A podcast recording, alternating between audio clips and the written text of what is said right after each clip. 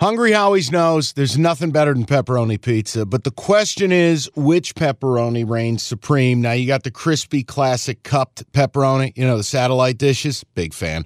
But why choose one when you get both? They got a pepperoni duo coming up. See, this is more up my alley right here. Pepperoni duo, you're getting the classic cup pepperoni plus the original plus 100% real cheese, unlike a lot of these other places around town. Get a large pepperoni duo, $9.99 only at Hungry Howie's. This episode is brought to you by Progressive Insurance. Whether you love true crime or comedy, celebrity interviews or news, you call the shots on what's in your podcast queue. And guess what? Now you can call them on your auto insurance too with the Name Your Price tool from Progressive. It works just the way it sounds. You tell Progressive how much you want to pay for car insurance, and they'll show you coverage options that fit your budget. Get your quote today at progressive.com to join the over 28 million drivers who trust Progressive. Progressive Casualty Insurance Company and Affiliates.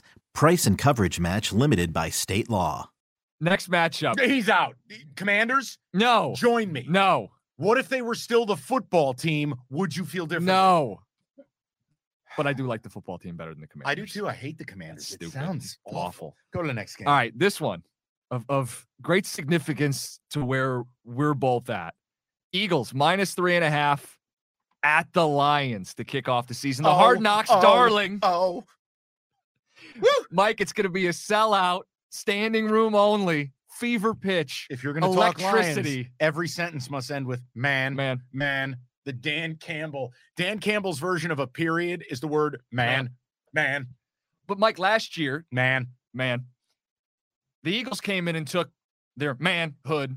so this is a big deal as we kick off the season. Man, 44 to 6. You can't tell me professional athletes are going to lose 44 to 6, come back and get emasculated like that again. man. Man, I kind of want to play the Lions here. And I kind of think it's the right play too. Like not just some homerish, I want them to be good.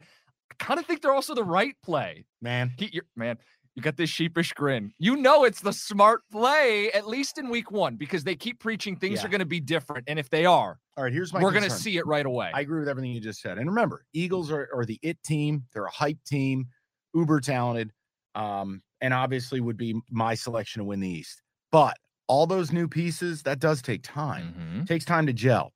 My one point of concern for the Lions with the Vaitai injury, their starting right guard, these conversations around the Lions about, well, we're testing Sewell at guard. And What? Penei Sewell was one of the best right tackles in football last year. Ragnow getting some rep. Ragnow also did- dealing with a groin injury. Right. The basis of my optimism for the Lions is this offensive line never got to play together last year. Mm-hmm. This offensive line still produced a top 10 running game. Mm-hmm. It can be elite. But if that line is anything but elite, if that line is anything but healthy going in, that Eagles front four with Brandon Graham and Fletcher Cox. Oh, Jordan Davis now just coming down the stairs in his PJs to, to start playing. Like, dude, that concerns me a little. But I would never take the Eagles in this spot. This just comes down to are we ready to ride the lightning and bet the Detroit Lions in week one at plus four? That, Three and a half. oh God, it went down again. Yeah, three and a half. But it's still ahead of the field goal. Man, You're still, I think you're still getting a good number. My bigger concern is with the Lions defense. man. I do think offensively, I expect Ragnow to play.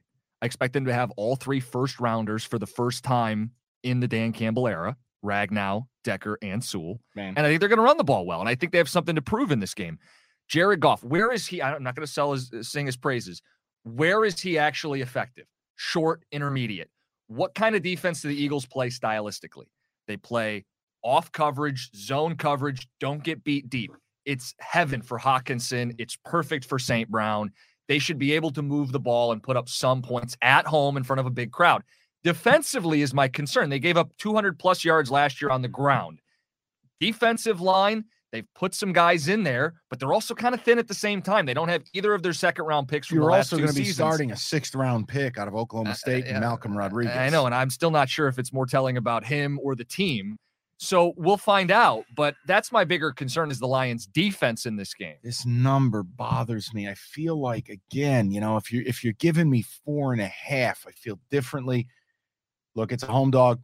Let's revert to our trends. Yep. Let's trust what eh, guys. And by the way, if you're just listening to the pod for the first time, no, we're not going to do the trend thing all year long, but it's week one. What else do we have to go on? It right gives now? us a tiny little flashlight into to, to guiding our way through the darkness. I'm going to stick with the lines. I'll play it. I will, but I don't like it. Let me This is- finish- this is against my will.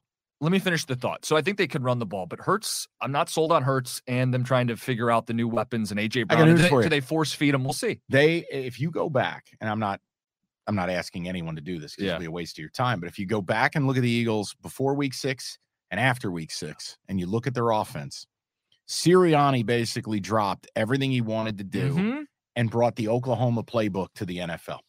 Okay. So unless Jalen Hurts got better, weapons are weapons. But if they're coming out and running that Oklahoma offense, they're still going to be compromised at the highest level. I just feel that way Okay. because Jalen Hurts is not Lamar Jackson. You want to run a college offense? You better have Lamar.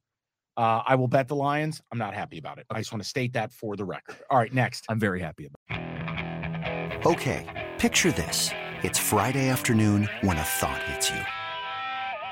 I can waste another weekend doing the same old whatever, or I can conquer it.